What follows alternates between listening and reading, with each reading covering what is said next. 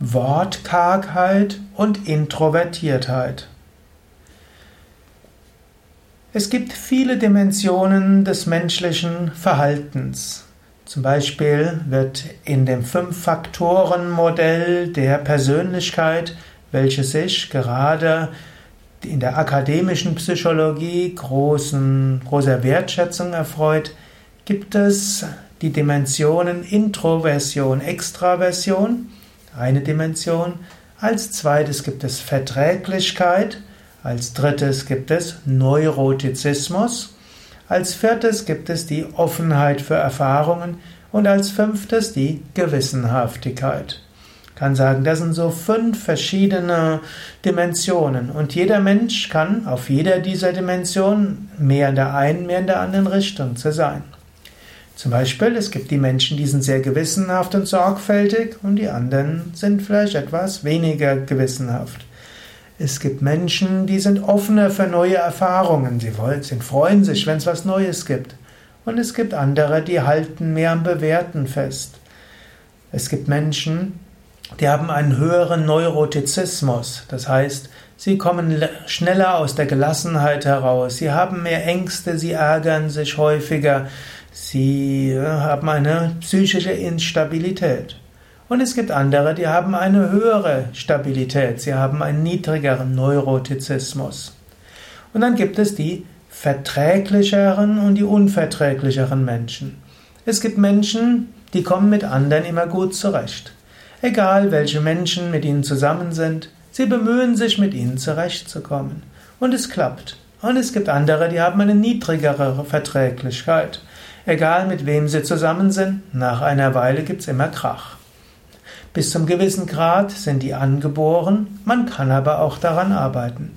Angenommen, du wärst jemand, der weniger verträglich ist, du könntest daran arbeiten, mit Menschen besser zurechtzukommen. Der erste Schritt wäre, nicht mehr andere dafür verantwortlich zu machen und denken, sind immer die anderen schuld, sondern überlegen, was könnte ich machen. Angenommen, Du bist jemand, der einen hohen Grad von Neurotizismus hat, das heißt immer wieder in Ängste kommt, immer wieder in Selbstzweifel, immer wieder in Depressionen, immer wieder irgendwo unzufrieden. Kannst du überlegen, ja, was könnte ich tun, um etwas ruhiger zu sein, um etwas gelassener zu sein, um etwas zufriedener zu sein. Eine weniger, ja, man kann sagen, also eine Dimension, die nicht gut oder schlecht ist, sondern die einfach unterschiedliche Menschen betrifft, ist die Dimension Introvertiertheit, Extravertiertheit. Es gibt Menschen, die sind eher introvertiert, es gibt Menschen, die sind eher extravertiert und es gibt Menschen, die sind mal introvertiert und mal extravertiert. Vermutlich ist ein Viertel der Menschen mehr introvertiert, ein Viertel der Menschen mehr extravertiert und die Hälfte ist irgendwo dazwischen oder hat introvertiertere und extravertiertere Phasen. Der introvertierte Mensch hat natürlich auch mehr Wortkargheit.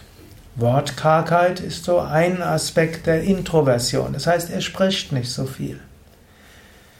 Introvertiertheit heißt, hm, ein Mensch hm, will gerne, braucht, um sich zu entspannen und wohlzufühlen, Rückzug.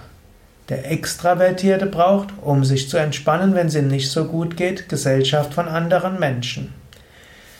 Der introvertierte Mensch würde den idealen freien Tag so betrachten, ruhig, mit einem anderen, vielleicht mit dem Menschen, den er kennt, zusammen, mit einem oder zwei Freunden oder auch ganz allein.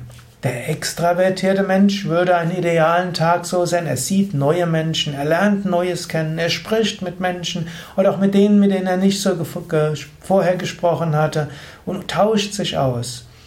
Der introvertierte Mensch wird in seiner Freizeit typischerweise andere nicht ansprechen. Der extravertierte Mensch wird mit anderen sprechen wollen. Für den introvertierten Mensch ist es eine Anstrengung, auf andere Menschen zuzugehen. Der extravertierte Mensch, der hat aber gar keine Probleme.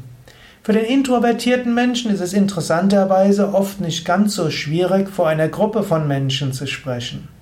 Der extravertierte Mensch spricht lieber mit einzelnen Menschen, auch die er nicht kennt. Also der introvertierte Mensch ist gekennzeichnet durch Wortkargheit. Es gibt dann auch jede Menge Missverständnisse zwischen introvertiertem Mensch und extravertiertem Mensch. Manchmal denkt der Extravertierte, der Introvertierte ist schlecht gelaunt oder er hat, ist herzlos. Der extravertierte Mensch rennt auf den Introvertierten zu und will ihn umarmen und der einfach nur so, einfach zur Begrüßung. Und der Introvertierte bleibt mir vom Hals. Der Extravertierte spricht, wie toll alles ist. Und der Introvertierte sagt erstmal nichts. Der Extravertierte erzählt sofort, was mir in Gedanken kommt. Der Introvertierte denkt zehnmal nach, bevor er etwas sagt.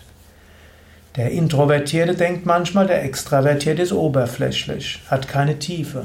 Wenn der Wal das erzählt und er sagt, was ihm, dass ihm etwas gerade nicht liegt, und eine halbe Stunde später ist er wieder voller Strahlen, das kann doch nicht sein.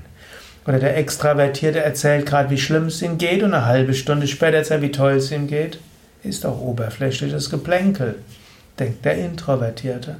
Aber in Wahrheit ist der Extravertierte nicht oberflächlich, der Introvertierte ist nicht herzlos. Sie haben nur ein unterschiedliches Temperament.